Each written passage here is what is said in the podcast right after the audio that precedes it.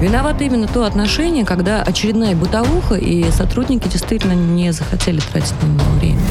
Вопрос пофигизма, тотального пофигизма к исполнению своих обязанностей. И надо, чтобы каленым железом прям отпечаталось у них, что бить нельзя, пытать нельзя. Ева, если каленым железом бить нельзя, это тоже не... Нет, я имею в виду образно. Программа «Правозащитники». И здравствуйте, здравствуйте. Самая правовая из всех правовых и самая правозащитная из всех правозащитных на территории Российской Федерации. Обсуждаем последние самые правовые темы недели. И это и наиболее острые в студии с вами Екатерина Дашевская, правозащитник, пресс-секретарь профсоюза адвокатов России, пресс-секретарь профсоюза арбитражных управляющих, заместитель председателя коллегии адвокатов, бастион защиты. Со мной в студии сегодня Александр Александрович Хуруджи, глава комитета по правозащите партии «Новые люди». Сан Саныч, здравствуй. Привет. С нами на связи онлайн Иван Мельников, вице-президент российского подразделения Международного комитета защиты прав человека. Иван.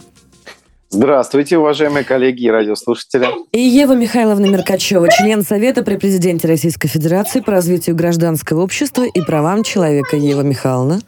Здравствуйте. Ева Михайловна, ты с дочкой, что ли? Да, да. Ну, классно. А мы слышим принцессу Алису. Большой привет. Вот так вот мы и правозащищаем, что называется, не отходя от кассы. Первая наша тема звучит следующим образом. Федеральная служба исполнения наказаний разработала проект приказа, по которому члены общественных наблюдательных комиссий должны будут заранее предупреждать о своем намерении посетить следственные изоляторы за 48 часов до визита. Новые правила и дальнейшую судьбу НК мы обсуждаем, коллеги. Но на самом деле, эта тема очень сложная, потому что были прецеденты, и нам лично рассказывали многие заключенные о том, что предыдущие составы ОНК часто грешили тем, что готовились, но им, естественно, официально не сообщали, им сообщали как-то вот кулуарно о том, что приходят, значит, ОНК в изоляторы и в тюрьмы, и они готовили заключенных, чуть ли не выстраивались, там все кивали дружно на общий вопрос, все ли у вас в порядке, ставилась галочка, и все дальше шли по своим делам.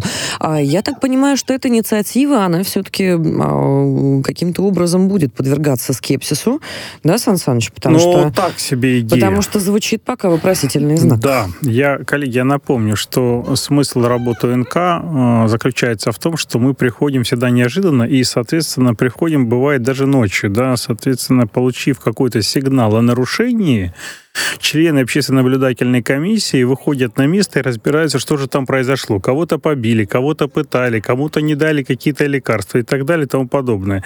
И здесь фактор скорости, он основной. Да, это правда. Если нам говорят: не, дорогой друг из ОНК, давай-ка ты через 48 часов, за это время человек А может умереть, Б уже ситуация может быть неактуальной, и С самое главное, что можно спрятать следы всех преступлений и всех нарушений. Ну, то есть, по сути, визит представителя УНК через 48 часов, он не имеет никакого смысла. Он фундаментально обнуляет всю возможную полезную работу УНК. Как считаете, Александр Александрович, и, коллеги, к вам вопрос тоже. Почему Федеральная служба исполнения наказаний на текущий момент выдвинула такой проект? Ведь были альтернативы, насколько я помню, и даже обсуждало правозащитное сообщество вместе с службами, значит, исполнения наказаний о такую механику, как тревожная кнопка. Тревожная кнопка, которая позволяет непосредственно в ОНК отправлять сигнал на момент совершения каких-то противоправных действий, если происходит ЧП.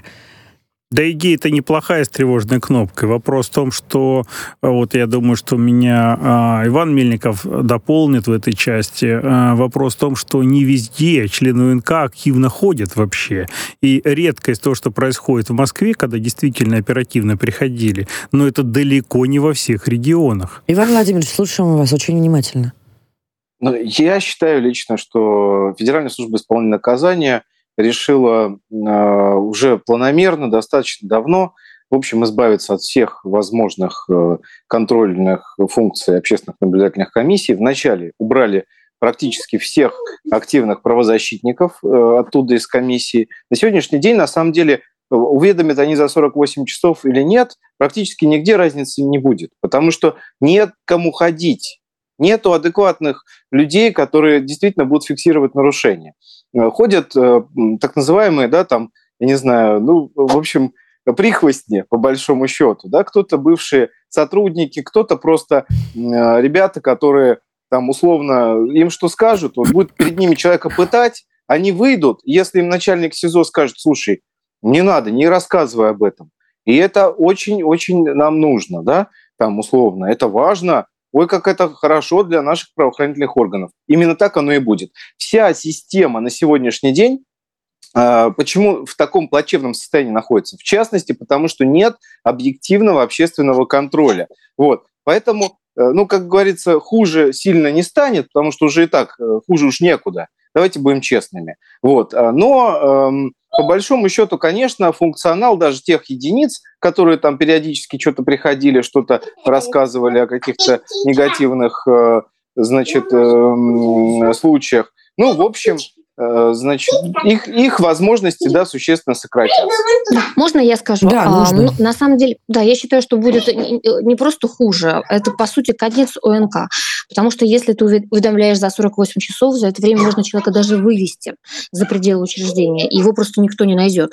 Ну и это будет даже не то, чтобы имитация контроля, это будет, по сути, утверждение права людей, которые отвечают за жизнь заключенных, делать с ними все что угодно, в том числе априори лишать их этой жизни, потому что разбираться ведь никто не будет. Ну вот представьте, 48 часов, за это время можно человека и попытать, его можно, как я уже сказала, вывести куда-то, и можно концы в воду спрятать, никто даже не поймет, что с ним произошло в конечном итоге.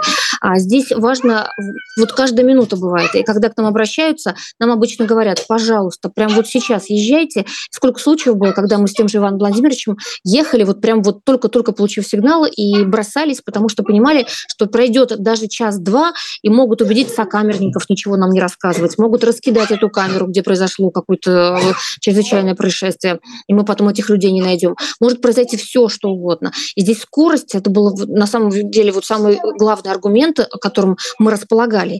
И мы уведомляли, конечно, о том, что мы идем, но делали это прямо на пороге учреждения, когда не успевали подготовиться. И в этом случае только был эффективный общественный контроль. И мы добились, на самом деле, если мы говорим про Москву, что в Москве не было случаев, когда бы заключенных вот за последние годы избивали там и пытали. Но что будет теперь, непонятно. Мы очень надеемся, что, конечно, законопроект не будет принят в этом виде. Скорее всего, Федеральная служба исполнения наказания решила, что, собственно, можно все.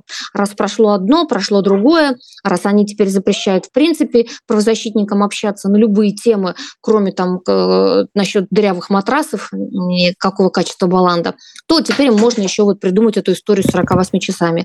Я очень надеюсь, что все это ни в коей мере не будет принято, и такой закон все-таки не появится, но риск есть. Поэтому, мне кажется, важно сейчас во все колокола звонить, может быть, нам удастся отстоять. Иван Владимирович, коллеги, а у меня к вам такой вопрос. Скажите, пожалуйста, как вы считаете, вот мы постоянно говорим об общественном наблюдении как об альтернативе ОНК. Как вы считаете, как оно могло бы выглядеть? Ну, во-первых, ОНК, в принципе, как институт, все прекрасно функционировал бы, если бы там были правильные люди, если бы там были независимые правозащитники. Еще раз подчеркиваю, система должна быть система сдерживания, да, противовесов, она обязана быть, иначе все это не будет функционировать. Поэтому закон прекрасный был изначально, сейчас все больше и больше негативных в него, так сказать, вносят ноток наши, к сожалению, вот коллеги из правоохранительного блока, да, просто нивелируя вообще все это. Ну и, естественно, параллельно убирая всех активных правозащитников. При этом это было раньше, что в Москве не было жалоб насчет того, что не пытали. Теперь уже говорят о том, что избивают регулярно. Поэтому я вам хочу сказать, что на самом деле то, что сейчас происходит, будет только хуже, если не предпринимать активных каких-то действий. Если то, о чем говорит президент, что нельзя пытать, если то, о чем говорит спикер Совета Федерации Валентина Матвиенко, это не просто слова, да, а это все-таки должны органы госвласти как-то слышать и менять систему именно в контексте того, чтобы остановить все эти проявления. Я согласна с вами, что выглядит эта инициатива, конечно, очень странно. Я считаю, что инициатива это не пройдет, и в Госдуме не позволят пройти такому законопроекту. Это раз. Второй момент. Я считаю, что существующий закон по ОНК достаточно качественный. Важно, чтобы его чрезмерно не зарегулировали дальше. Ну что ж, будем наблюдать в любом случае. Сейчас переходим к следующей теме, к этой непременно вернемся. Перед тем, как озвучить следующую тему, хочу поделиться с вами новостями. Сегодня арбитражный суд города Москвы, несмотря на решение Верховного суда Российской Федерации о ликвидации профсоюза адвокатов России, ввел в отношении него реабилитационную процедуру наблюдения, сохранив полномочия председателя профсоюза адвокатов России Григория Букова.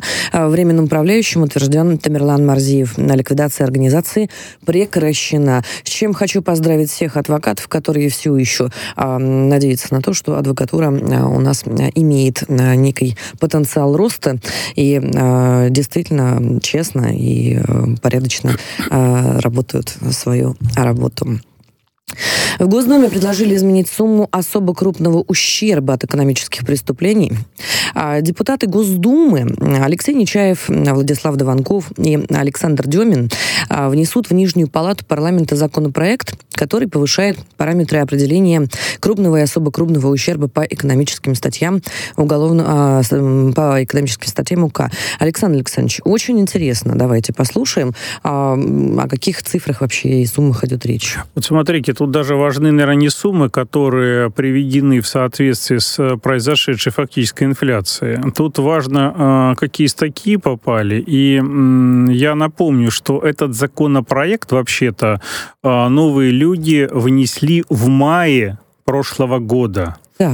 С мая прошлого года они буквально боролись за то, чтобы он в конечном итоге оказался принят и поддержан правительством. Его несколько раз футболили. Я думаю, что Алексей Нечаев более подробно эту историю раскроет, но за него пришлось бороться. Почему? Потому что еще в бытность работы у Титова я помню, что эти инициативы были, и за них боролись, и их пытались вынести. Но по различным причинам, при всей очевидности, что давным-давно изменился порог, за который нужно наказывать. Но его почему-то не меняли. И хорошо, тут выступает президент. В вашем понимании форуме. Это порог какой?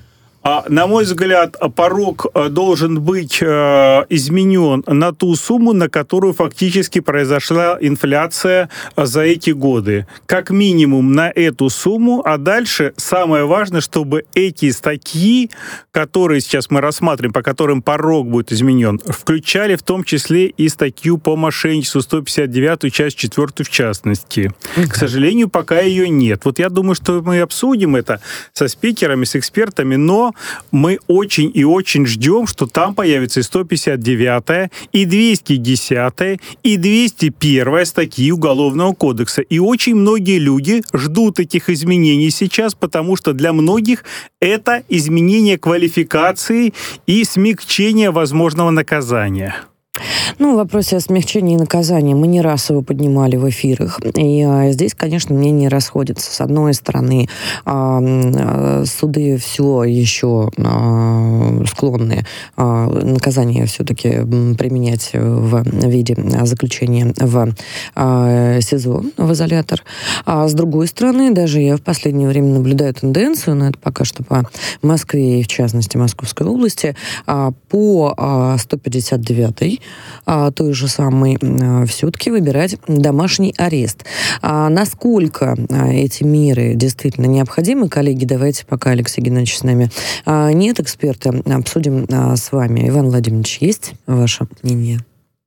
Есть мое мнение, конечно. Безусловно, надо поднимать пороги по ответственности, но помимо этого нам очень важно, чтобы в системе МВД и Следственного комитета, да, была неприязнь к противозаконному возбуждению уголовных дел. Чтобы наказывали тех недобросовестных следователей, которые за деньги возбуждают уголовные дела. А, к сожалению, такие случаи регулярно мы с вами видим. Но при этом... это к вопросу о том, что 159-я действительно, я просто прокомментирую для слушателей наших, которые далеки от правовой материи, ну, многие из них, по крайней мере, 159-я статья действительно знаменита тем, что в какой-то исторический период очень коммерчески использовали ее, скажем так, недобросовестные сотрудники и недобросовестные конкуренты буквально друг друга там ей гасили. 159-е это мошенничество. Но на текущий момент очень интересно, что действительно изменились суммы. Это я поясняю просто для слушателей. Действительно изменились суммы, и нам, конечно, об этом гораздо лучше расскажет Алексей Геннадьевич Нечаев, депутат Государственной Думы, руководитель фракции «Новые люди». Алексей Геннадьевич, здравствуйте. Здравствуйте. В части какой предполагаются изменения? Расскажите нам, пожалуйста, более подробно. А мы вас великолепно слышим. Ну вот. Да, мы, Алексей Геннадьевич, вас прекрасно слышим. Расскажите, пожалуйста, по этой инициативе, в части какой предполагаются изменения более конкретно? Мы сейчас, в общем, обсудили. Какие статьи? Понял. Спасибо большое. Там большой перечень статей. Это 170-я, часть 2, 178-я, 180-я, 199-я и... 3 части 199. Первая, третья и четвертая часть. То есть это 4 статьи и 3 прима. Мы это подали еще в мае 2022 года на утверждение, на согласование с правительством. Вот они дважды отвечали нам, просили продлить сроки. Третий раз, когда просили продлить сроки, мы сказали: нет, давайте уже хватит. Ну, вот, ответили им отказом. И я 15 февраля был у президента, у Владимира Путина, показал ему, собственно, все эти пункты, рассказал о том, что уже столько лет не индексировались эти цифры, эти пороги, ну, вот, переквалификация из административного в уголовное правонарушение. И, конечно, он очень был возмущен этим. Тем более у Владимира Путина тоже было такое поручение правительства еще тоже в июне на Питерском форуме экономическом, что давайте пороги менять, делать декриминализацию. Вот, и он расписал поручение. И нас, конечно, очень быстро, собственно, под руководством Максима Орешкина и Николая Патрушева, этот вопрос был урегулирован. Потому что в правительстве очень многие были за, и Верховный суд был за. Вот, и только там некоторые люди возражали, но их наша общая аргументация убедила в итоге. Вот, так что спасибо большое президенту. Без его поддержки, я думаю, это еще бы мариновалось очень долго. Алексей Геннадьевич. Мы это внесли в Госдуму, уже имея добро от правительства. Угу. Алексей Геннадьевич, спасибо большое от предпринимателей. Слушаю. Вот пишут, что хорошо, что внесли, что наконец-таки добились. И понятно, что вам пришлось побороться за это с мая месяца 2022 года. Но многие еще уточняют. Во-первых, конечно же, все надеются, что оно будет быстренько принято и смогут все-таки смягчение какое-то получить, потому что переквалификация у некоторых ожидается. Поэтому многие наблюдают за этим процессом, когда этот законопроект будет принят. А второй, то есть первый вопрос, когда примерно ожидать, а второй вопрос, многие спрашивают, а 159-я часть 4 когда-то будет принята, то есть какие-то изменения в нее, в том числе по вот таким суммам, по порогам, будут приниматься, обсуждались ли на встрече вашей с президентом эти цифры и эти возможности? Алексей Геннадьевич, я, с вашего позволения, дополню вопрос, давайте немножечко сориентируем наших слушателей все-таки, вот хотя бы в перспективе, о каких суммах мы говорим? О каких цифрах? Там по 5 статьям, по всем разные суммы. Но для самой вопиющей, конечно, 180-я статья «Незаконное использование средств индивидуализации товаров, работы и услуг». Там вообще крупный ущерб – это 250 тысяч рублей. Ну, это очень, конечно, крупный ущерб. Вот, это у нас самозанятые это безобразие, конечно. Поэтому это, конечно, совсем дичь просто. Да? Но есть и другие вещи, там, например, у нас по... Там, например, уклонение от уплаты налогов, сборах страховых взносов. Раньше там, крупный ущерб был 15 миллионов рублей, да? А особо крупный был 45. Да? Вот мы просто посчитали инфляцию для начала и двигаем к крупные до 35, особо крупные до 100. Да, это, в общем-то, правительство поддержало. Но я скажу больше. Вот мы, отвечу на вопрос Александра Хуруджи. Первое, мы рассчитываем, что в эту сессию весеннюю мы это там, минимум в двух чтениях, может быть, в трех, рассмотрим. И очень большая надежда на второе чтение, потому что я вижу, сейчас мы общаемся, важно не только внести законопроект, чтобы он прошел в базе, да, в первом чтении утверждения. В втором чтении можно как испортить, да, эти положения, так можно и улучшить. Вот мы сейчас разговариваем с самыми разными нашими фракциями, и видим, что есть такое консолидированное понимание, что где-то можно даже и не просто на уровень инфляции поднять, что предлагает первое чтение, но где-то можно даже и больше сделать это послабление, там, где это имеет и не только экономические, да, но и такие моральные основания. Будем надеяться на это. Но дальше уже будем ждать и вашей поддержки тоже, потому что предпринимателям нужна свобода действия, развязанные руки, особенно в условиях санкций, в условиях того, что если мы ставим задачу сделать Россию суверенной, да, державой, что это такое? Это независимость и экономическая, и технологическая. Кто это будет делать-то? Как чиновники, что делать, мы уже с вами знаем. Действительно, и этот пересчет, будем честны, коллеги, давно назрел. Алексей Геннадьевич Нечаев был с нами, депутат Государственной Думы, руководитель фракции «Новые люди». Коллеги, буквально по 30 секунд, я жажду вас слышать. Я считаю, что очень важно добиться при финальной версии, чтобы суммы действительно увеличились, в том числе по статье 178 «Ограничение конкуренции», которое обсуждалось неоднократно. Это очень важно, что вынесли. Но очень все ждут, что будет 159 рано или поздно тоже добавлено и рассмотрено. Да, 159-я волнует очень многих, с учетом того, что она действительно пользуется такой вот черной славой, наиболее монетизируемой статьи, особенно в регионах. Резиновой статьи, потому что по большому счету можно все что угодно. Да, по большому счету можно все что угодно под это подогнать зачастую, да, рассказывают ущерб, значит, что есть вот в состав мошенничества тот или иной. Но я еще раз подчеркиваю, очень важно, чтобы добиться того, что понимаете, должны привлекаться к уголовной ответственности те недобросовестные сотрудники правоохранительных органов, которые возбуждают незаконно дела. Вот в деле Александра, например, сколько лет Александр уже у нас реабилитирован всеми возможными судами и так далее. У меня вот вопрос, а в отношении следователя-то хоть какое-то было порицание, что ему? Ничего. Кто-нибудь посадил его? Вань. Вот и об этом же, и у всех такая же беда. Подняли в должность его. Подняли в должности. Понимаете, какая вот прекрасная история. Значит, следователь, по вине которого крупнейшее, там, одно из крупнейших предприятий Ростовской области развалилось, значит, которое, понятно, абсолютно, что там незаконно возбудило уголовные дела, и об этом есть соответствующее постановление суда. Его подняли в должности. Вот и весь вопрос о том, как у нас в России дела с бизнесом. Ну, здесь вопрос не бизнеса, суть, да, это человеческий фактор, конечно же, конкуренция. Как можно это системно исправить? Я считаю, что действительно коллеги большие молодцы именно с данной инициативой, она давно назрела, и это такой первый шаг, наверное, на пути к тому, чтобы, вот как Иван Владимирович мечтает, и я надеюсь, мечты его когда-нибудь сбудутся, чтобы вся эта пагубная схема прекратила вредить людям и отражаться глобально на всех предпринимателях Российской Федерации. Мы ненадолго вас покинем, идем на новости, но через несколько минут буквально мы к вам вернемся. У нас еще две интересные темы. Не переключайтесь. Скоро будем снова с вами. Программа «Правозащитники».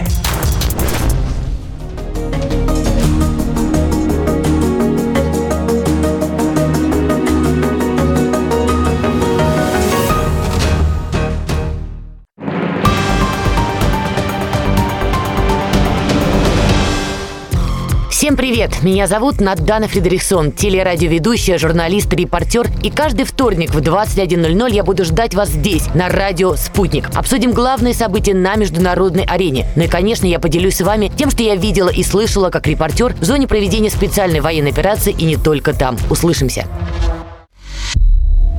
Есть что сказать? Говорите. +7 495 95 95 91 2. Вопросы ведущим. Ваше мнение. Ваше слово. Нам важно это слышать. А еще пишите на WhatsApp. +7 968 766 33 11.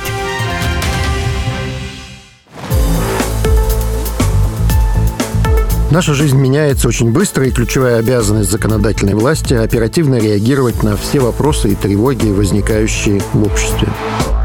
Законодательно обеспечивать защиту прав граждан и представлять их интересы. Я, Андрей Клишес, сенатор Российской Федерации, помогу вам разобраться в законодательном процессе, расскажу о ключевых инициативах, о смыслах, заложенных в букве закона, а также о важнейших правовых и политических событиях недели. Подключайтесь к моей авторской программе «Сенатор Клишес, да, тот самый» на радио «Спутник» по пятницам в 17 часов.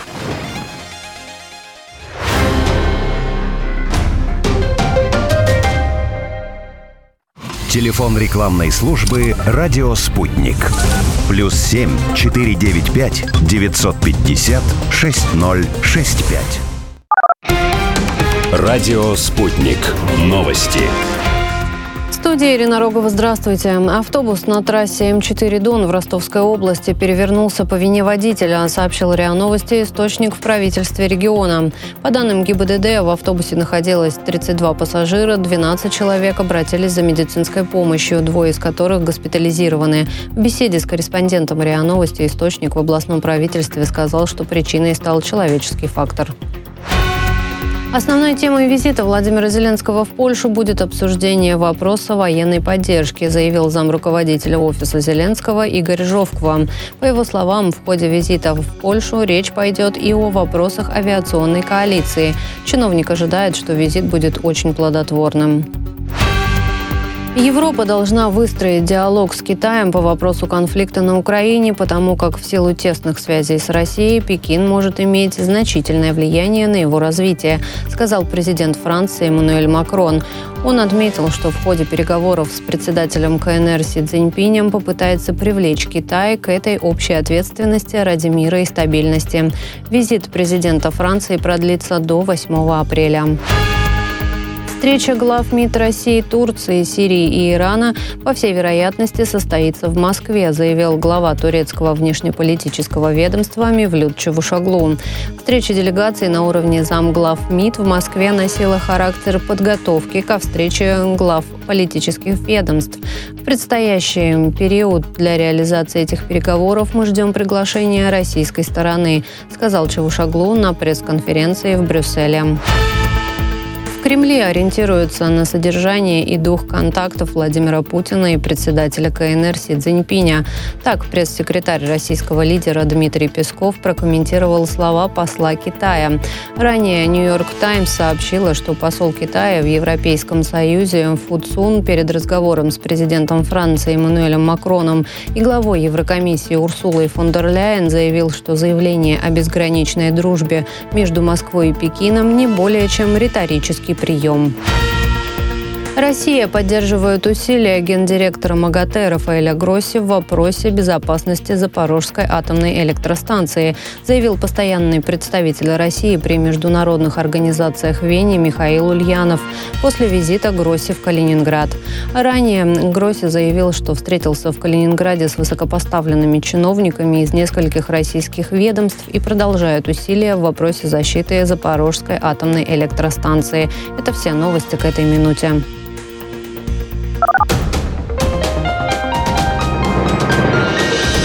Следующий выпуск через полчаса на радио «Спутник».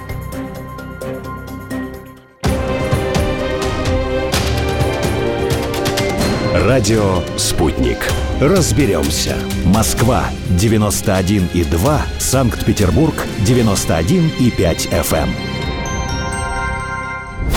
Виновато именно то отношение, когда очередная бытовуха, и сотрудники действительно не захотели тратить на него время. Вопрос пофигизма, тотального пофигизма к исполнению своих обязанностей. Да. И надо, чтобы каленым железом прям отпечаталось у них, что бить нельзя, пытать нельзя. Ева, если каленым железом бить нельзя, это тоже нет. Переносим образно. Программа «Правозащитники». Вот мы к вам и вернулись.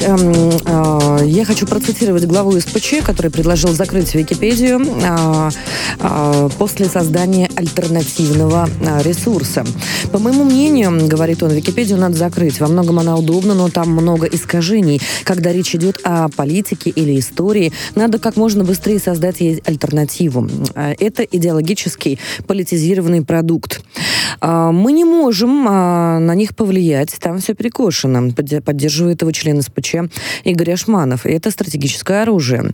Поэтому нужно делать аналоги и блокировать. И, признаюсь честно, сегодня, выбирая эту тему, я хотела поговорить с вами о правовом аспекте в рамках подобных продуктов. По одной простой причине. Потому что фактически любой публичный деятель и общественник сталкивался так или иначе с таким вот косвенным вымогательством со стороны той же самой Википедии. Со мной это случилось как? Сан Саныч, хочу с тобой поделиться, просто пожаловаться на свою судьбу. В один непрекрасный момент я, значит, как я думал, многие в поисковик вбиваю свою фамилию, посмотреть, какие очередные гадости там про меня пишут, или добрости. И выплывает статья Википедии. Причем не знаю, кто ее писал, это кто-то неизвестный мне до сих пор. И это была статья абсолютно недостоверная. То же самое произошло на одном из российских ресурсов, который ссылается на СМИ. Разница в чем? Разница в том, что когда я это все обнаружила, я, естественно, связываюсь с модераторами Википедии и говорю: уважаемые господа и товарищи, как же так-то? Я вот первоисточник, я про себя знаю, у меня даже документы на некоторый счет есть. Давайте как-то, может быть, это поправим. На что мне отвечают: ну, мы, конечно, можем, если нас правильно замотивировать. Вот так вот вкратчиво это было. Я столкнулся с аналогичностью. Саш, в ситуации с российским проектом была картина следующая. Им руководит бывший журналист, который достаточно долго, много времени посвятил своей жизни журналистике. И мы с ним вступили в дискуссию. Я объяснила ему, что, во-первых, я не знаю, кто это составлял. Информация недостоверна. Вот, пожалуйста, подтвержденные факты, давайте ее поправим. И я ни одного возражения не услышала в свой адрес. То есть это недостоверные факты были поправлены. При этом я действительно подтверждала их документально. И здесь вопрос, в первую очередь, права как раз на достоверность. Потому что это концепция Web 2.0, согласно которой как раз построена Википедия и прочие ресурсы, где пользователи, неизвестно кто это, как это, самостоятельно генерят про кого угодно, что угодно, при этом никакой действительно ответственности за это нет, и регламентов контроля за этим нет. Вот она уже давно стоит под знаком вопроса, и пора бы уже с ней что-то вроде бы как бы сделать. Кать, ты знаешь, я тоже сталкивался, я задался вопросом, ну хорошо, вот эти независимые эксперты, то есть идея-то Википедии, в общем-то, она полезна. Это как большая советская энциклопедия. То есть идея хорошая, да. Замечательно, да? Но большую советскую энциклопедию все-таки энциклопедисты составляли. Конечно, да? Там проверяли люди, там серьезный подход был. Но представим себе, что сообщество действует рационально и как бы хочет, чтобы люди знали все про всех и про все, да?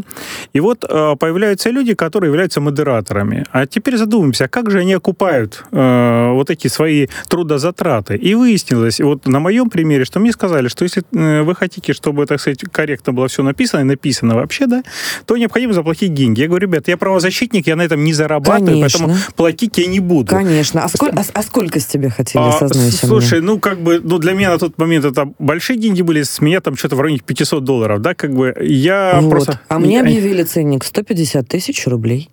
Ну, видишь, тебе более жадные попались. На всякий случай. Да. Давай послушаем медиатехнологов, в конце концов, кто лучше нам объяснит, насколько быстро мы можем создать действительно российскую альтернативу и как регламентировать подобные вот методы косвенного вымогательства.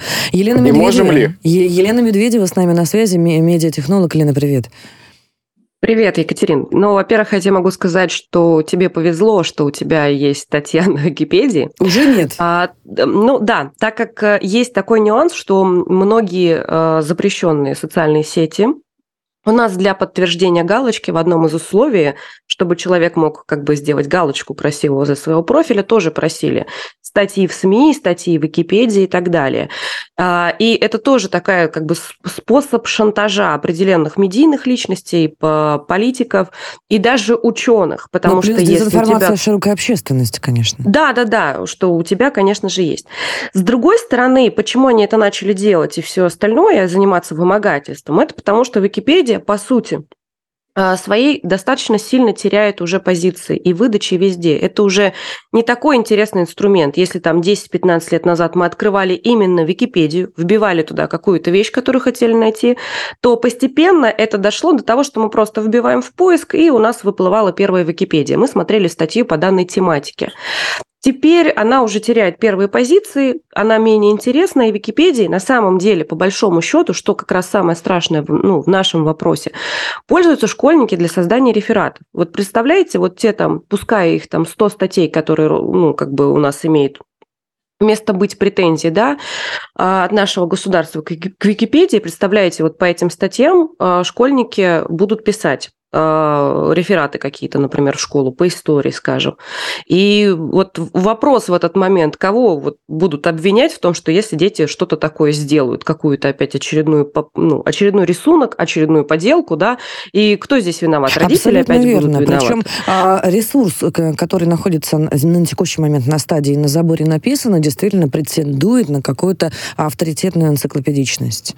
Всегда к ней были вопросы по поводу достоверности. Там, с моей точки зрения, очень много статей, связанных со всяким мракобесием. То есть это и различные там какие-то практики и все остальное, чего ты можешь начитаться и принести вред своему здоровью, своим близким. И это по-хорошему нужно регулировать. Но этим до этого не занималась ни европейская общественность, которой принадлежит непосредственно, да, сама Википедия, не, соответственно, мы это тоже никак до этого не решали. Только в случаях, связанных, как у тебя, Екатерина, например, да, допустим, лично инициативно. Когда у нас случилось СВО, мы начали этим задумываться, да. Аналоги Википедии в России существовали давно. То есть один из первых аналогов, это в локальном томском, например, интернете тоже был. Википедия была посвящена, например, краю. В течение этого года у нас тоже запускались проекты, и в августе запускался, но он упал буквально сразу и прочее. Самая большая трудность – это на самом деле техническая, чтобы создать аналог. То есть сама по себе верстка, не знаю, насколько ее можно, этот код, как это выглядит, структура, наверняка это легко написать, и наверняка это можно откопировать, и это делали многократно. Самая большая сложность возникает это именно с серверами и со всем остальным, чтобы Википедия, которая будет наша... Мне кажется, что проблема... Можно я дополню? Мне кажется, что проблема Википедии в том числе связана с чем упала ее популярность, связана с тем, что сейчас такие чат GPT-бот, который искусственный интеллект, да, фактически новый, фактически снижает популярность, поскольку даже школьники обращаются к искусственному интеллекту, задают вопрос, и этот вопрос фактически чат-бот вытаскивает ответы, в том числе и с Википедии, в том числе, но и с других статей. Но это, опять же, коллеги, давайте сфокусируемся, это все-таки технический момент. Елена Медведева, медиатехнолог, была с нами, а к нам присоединяется Антон Коробков-Землянский, журналист, и здесь, конечно, есть еще один вопрос. С точки зрения законодательства, с точки зрения инициатив общественности, насколько вообще можно и насколько этично влиять на концепцию Web 2.0, где пользователи генерируют контент самостоятельно. Антон, здравствуй. Добрый день, Екатерина. Добрый день, радиослушатели. Если мы говорим об этичности, тут вопрос все-таки в том, кто платит. Да? Википедия – это бесплатный ресурс, и, соответственно, если мы с вами не платим за ее использование, и любой может загрузить любую информацию, то почему бы спецслужбам американским или других стран не пользоваться этим ресурсом? Да? Если бы мы платили за доступ, тогда мы могли бы с вами требовать какой-то объективности, каких-то соблюдений определенных правил и так далее. А так, по сути, Википедия – это некая площадь, если говорить по-тюркски, Майдан, на который каждый может выйти и, в общем-то, говорить все, что ему нравится, и все, что он хочет. Вот я не так давно попал под раздачу, на Википедии заблокировали страницу обо мне. Такие вот персональные очередные санкции ввели против меня. Мне кажется, что когда мы говорим о информационной политике, а Википедия, несомненно, стала одним из инструментов действия против нашей страны. Да, если открыть любую статью вообще, о чем угодно, можно проследить там на русском языке следы влияния украинских пропагандистов, да, которые меняют что угодно. Вот, например, у певицы Юты сейчас на странице стоит логотип, герб штата Юта американского. Очень интересно. По мелкие, да, вот так вот, где-то по-крупному. Спецоперация там называется «Вторжением России в Украину» и прочее, прочее. И везде, где вообще можно было современной истории России воткнуть что-то такое плохое или критическое, это, конечно же, сделали со ссылками на все запрещенные ныне информационные ресурсы, там типа «Медузы» и так далее. Вот. А если мы хотим, чтобы Википедия не работала против нас, к этому нужно подходить системно. Должны появляться русскоязычные ресурсы, которые будут давать такой же энциклопедический охват и будут настолько же полезными. И рассчитывать на то, вот эту концепцию Web 2.0, что люди сами зайдут, что-то сам соорганизуются и что-то придумают, ну, наивно.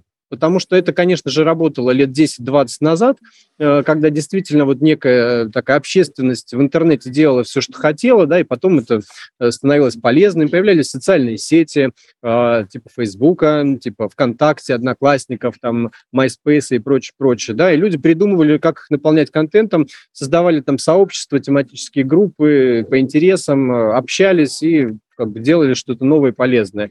Конечно же, потом, когда это все обрело массовый охват, многомиллионную, а то и многомиллиардную аудиторию, страны начали ставить себе это как бы куда-то в ресурс, да, и пользоваться этим так же, как своей военной силой.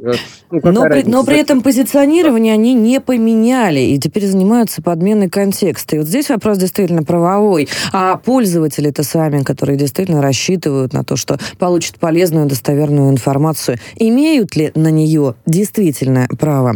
Антон Коробков-Землянский был с нами, журналист. Антон, спасибо огромнейшее. Но вот Антон тоже пострадал от Википедии. Видишь, Сан Саныч, не только мы с тобой. Поэтому, когда, конечно, инструменты, которые должны нести просвещение и должны нести объективную пользу, во-первых, составляются нечистоплотно, во-вторых, составляются крайне заинтересованными людьми, здесь вопрос как раз-таки правового баланса и регулировки. Будем надеяться, что российские разработчики все-таки сейчас верно услышат наш сигнал и сделают какую-нибудь хорошую, правильную, экспертную альтернативу. Будем наблюдать, пока переходим к следующей теме.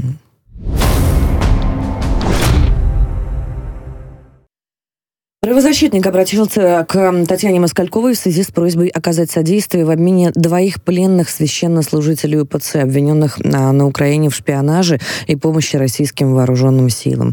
Все обвинения, исходя из материалов дела, выглядят надуманными. Сами священники, по информации, подвергались колоссальному давлению и даже пыткам. Иван Владимирович, вам слово.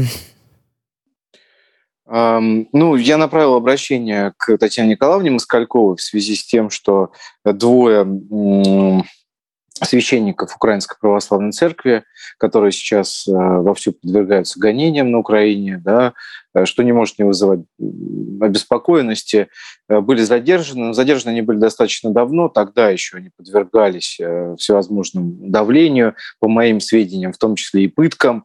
Да, и, ну, это, конечно, ужасная абсолютно ситуация. Важен второй момент. Почему на сегодняшний день они, так сказать, не могут быть обменены? На мой взгляд, абсолютно могут. И вот отца Андрея, если вы помните, который был у нас в том числе в эфире, в общем, опыт это показывает, что, в принципе, Россия может выходить с такой инициативой относительно обмена священнослужителей. Тем более, что подозреваются они как раз в коллаборационистских действиях, значит, так сказать, на Украине, да, там явный политический подтекст, там шпионаж, который там вас в СМИ, да, им инкриминируют все возможное. Иван Владимирович, политический подтекст очевиден, и здесь вопрос. Вы действительно думаете, что, и считаете, и убеждены, что правовыми методами на вот этот вот абсолютно противотанковый пень можно повлиять как-то? Ну, вы знаете, у меня вообще-то опыт положительный в этом плане, да, насчет противотанковых пней. Это, поэтому я вам так скажу, что, конечно, можно. Главное, чтобы желание было. И более того, я объясняю и хочу сказать, что должны, конечно, Российская Федерация должна максимально рассказывать об этой информации, да, о том, что вот происходит притеснение, так сказать, наших братьев по вере. Это надо понимать, четко себя отфиксировать. Ну, это очевидное предупреждение, конечно. Да. И что мы с этим готовы что-то делать? Иначе просто-напросто скажут, они предатели, они, в принципе, отворачиваются потом от людей, да, и смысл с ними, так сказать, работать и, так сказать, да, дружить нет смысла. Поэтому меня, конечно, очень сильно эта ситуация беспокоит. Я считаю, что важно, чтобы Россия сейчас, будучи членом Совета, значит, безопасности ООН и председателем Совета безопасности ООН на ближайший месяц, организовала соответствующую дискуссию на площадке Организации Объединенных Наций, например, по формуле АРИА, то, что мы можем, относительно преследования незаконного именно священнослужителей, православных священнослужителей и представителей других конфессий на Украине. К сожалению, таких огромное количество уже фактов, и мы должны на это реагировать адекватно со своей стороны. Вы знаете, дорогу осилит только идущий. Поэтому рассказывать, пенять о том, что, ой, вы знаете, там нас не слышат, да смысла, о чем мы пойдем. Слушайте, если не хотите работать, значит, наверное, нет смысла вам из бюджета налогоплательщиков платить деньги, соглашусь, как тем или иным чиновникам. Да? Поэтому, на мой взгляд, чиновники должны сделать все для того, чтобы, так сказать, оказать всяческое содействие и помощь. В данном случае, естественно, есть поддержка со стороны Русской православной церкви. Они всячески, пусть и зачастую не могут они во всеуслышание об этом говорить, опасаясь, что это еще большему подвергнет, так сказать, большим репрессиям, да, их коллег по православной церкви на Украине, поэтому не всегда они выступают открыто, но я знаю, что всегда, везде они всячески пытаются добиться того, чтобы, так сказать, защитить наших соотечественников и братьев по вере. Да? Значит, но будет какая реакция, да, со стороны международного сообщества, еще раз подчеркиваю, это в наших, в том числе, руках. Если мы об этом говорить не будем, будет только хуже. Да? Понимая свою безнаказанность, понимая, что об этом просто на это не обращают внимания, да, нигде, естественно, смогут действовать еще более и более жестко. Отвратительно, когда информацию и информационные ресурсы используют в политических целях. Отвратительно, когда право и правозащиту также политически ангажируют. Скажите, пожалуйста, Иван Владимирович, вот на текущий момент, исходя из того, что притеснение наших единоверцев очевидно, и ангажированность этого отношения предвзятого тоже очевидна, какие-то попытки со стороны европейских коллег, европейских правозащитных организаций, которые, естественно, с удовольствием, когда им это интересно, защищают права всех и вся уже подряд, и неважно кого. Вот были вообще предприняты? Ну, вообще были. Я вам более того хочу сказать, пожалуйста, что, в принципе, было на Совете Безопасности, тема была озвучена, но она была так, знаете, шапочно затронута, и была соответствующая реакция со стороны ряда членов Организации Объединенных Наций. О подобной ситуации я лично рассказывал неоднократно, да, не стоит забывать, что все-таки у меня Международный комитет защиты прав человека, да, и говорить вот так вот всех поголовно обвинять о том, что вот они там международные организации, никто не видит. Видят и периодически реагируют. Иван Владимирович, да? Но я еще раз подчеркиваю, да, это я еще раз подчеркиваю, что, значит, ну, Екатерина, ну это же понятно, что это не только вы, это в общем у нас, знаете, сейчас такая тенденция, давайте-ка мы всех закидаем шапками. Не, да, знаю, по поводу Watch, в общем, но я вам декларирую вот мое, да, частное личное мнение. Да, да, вот и об этом же. К сожалению, такая вот позиция, она, естественно, не всегда конструктивна. ОБСЕ так или иначе свою заинтересованность выражает. Но я написал обращение, подчеркиваю, более 3 месяцев назад в ОБСЕ. Да? До сих пор, к сожалению, я не получил ответа. И я наше постоянное представительство при ОБСЕ прошу, я говорю, помогите мне добиться ответа какого-то. Они говорят, ну вы знаете, они нам через раз отвечают, вот там начинается вот эта вот история. Ребят, вы зайдите в соседний кабинет, добейтесь ответов. В конце концов, да, мы говорим об обмене священнослужителей. Александр Александрович, я прям вот вижу по вашим глазам, что вам тоже очень хочется что-то сказать. Да, я знаете, о чем задумался. Вот сейчас преследуют и принять священнослужителей УПЦ, да? Это страшно. Да, это люди, которые венчали, это люди, которые крестили, тех людей, которые измываются над ними сейчас, да? Да. И вот правильно ли я понимаю, и понимают ли такие люди, которые в отношении них такие вещи творят, что все, что делалось до этого, то есть крещение недействительно, да? Венчание, которое провели вот таким людям, которые творят это сейчас беззаконие на Украине, оно тоже, получается, они признают недействительным или как? Уже правовой вопрос, так.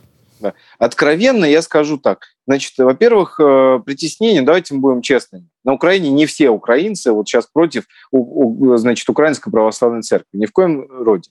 На самом деле там по факту сейчас власть пытается заменить Украинскую православную церковь на ПЦУ. Значит, забирает откровенно храмы, преследует священнослужителей, заставляет... Есть, по сути, это рейдерский захват просто. Да, по факту зачастую это рейдерский захват.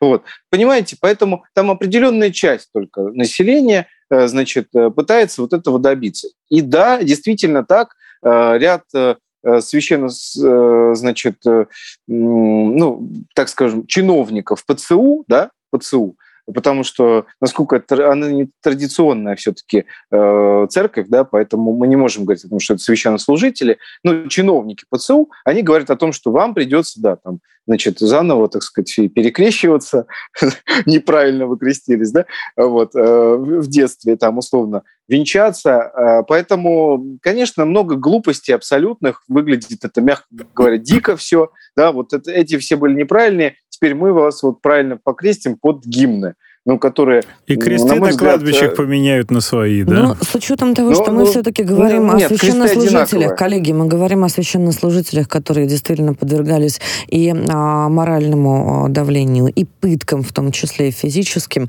Конечно, хочется, глядя в их глаза иногда в репортажах, я, например, посмотрю по телевидению, и вижу смирение, веру, и, знаете, какое-то такое спокойствие. Очень хочется рассчитывать на то, что правовая конструкция все-таки сработает. Скажите, пожалуйста, Иван Владимирович, прям вот тоже в 2 словах, ваше обращение к Татьяне Москальковой должно привести к обмену. Вы получили какой-то ответ от Татьяны Москальковой? Пока еще нет, но я очень надеюсь на то, что Татьяна Николаевна, конечно, увидит это обращение, тем более оно было опубликовано, наверное, в СМИ 30 минимум, да? Вот, возможно, это можно было посмотреть, да. И я очень надеюсь на то, что всячески Татьяна Николаевна, в общем, его поддержит. Я не сомневаюсь даже в этом, более того. Другой вопрос, что нам нужно, конечно, системно заниматься тем, что вот создавать некую организацию, которая бы в условиях того, что сейчас Международный Красный Крест, ОБСЕ на территории Украины не так функционирует, как хотелось бы, вот договариваться об обмене именно гражданских лиц. Действительно, и в частности, у нас небольшие неполадки со связью, Иван Владимирович, но, конечно, мы все поняли, что когда речь идет о пытках священнослужителей, и правозащитники пытаются сделать все, что в их силах с точки зрения права, правда, на нашей стране. Мы вернемся к вам на следующей неделе непременно и расскажу вам, что произошло за неделю в нашей правовой материи. Но не забывайте, пожалуйста, что именно каждый из вас, каждый из всех, кто комментирует наши эфиры, каждый из всех, кто поднимает большие правовые вопросы, помогает влиять на целую материю, на законопроекты в том числе. Спасибо вам за это огромное, дорогие слушатели. До новых встреч.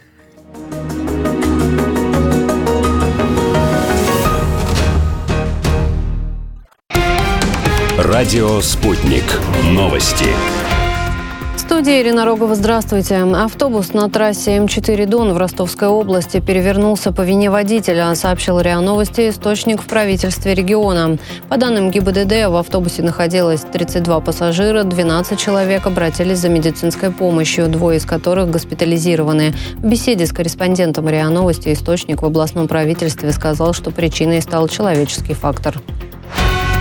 Основной темой визита Владимира Зеленского в Польшу будет обсуждение вопроса военной поддержки, заявил замруководителя офиса Зеленского Игорь Жовква.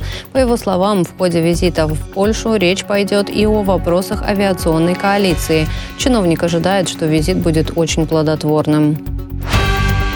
Европа должна выстроить диалог с Китаем по вопросу конфликта на Украине, потому как в силу тесных связей с Россией Пекин может иметь значительное влияние на его развитие, сказал президент Франции Эммануэль Макрон.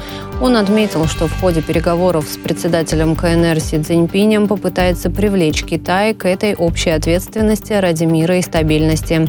Визит президента Франции продлится до 8 апреля.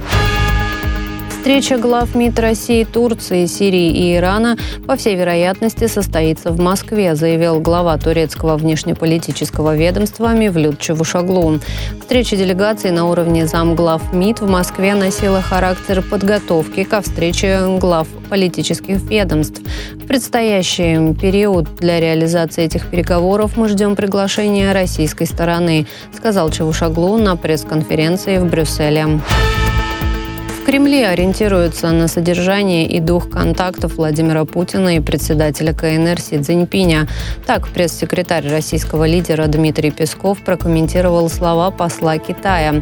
Ранее «Нью-Йорк Таймс» сообщила, что посол Китая в Европейском Союзе Фу Цун перед разговором с президентом Франции Эммануэлем Макроном и главой Еврокомиссии Урсулой фон дер Ляйен заявил, что заявление о безграничной дружбе между Москвой и Пекином не более чем риторический прием. Россия поддерживает усилия гендиректора МАГАТЭ Рафаэля Гросси в вопросе безопасности Запорожской атомной электростанции, заявил постоянный представитель России при международных организациях в Вене Михаил Ульянов после визита Гросси в Калининград. Ранее Гросси заявил, что встретился в Калининграде с высокопоставленными чиновниками из нескольких российских ведомств и продолжает усилия в вопросе защиты Запорожской атомной электростанции. Это все новости к этой минуте.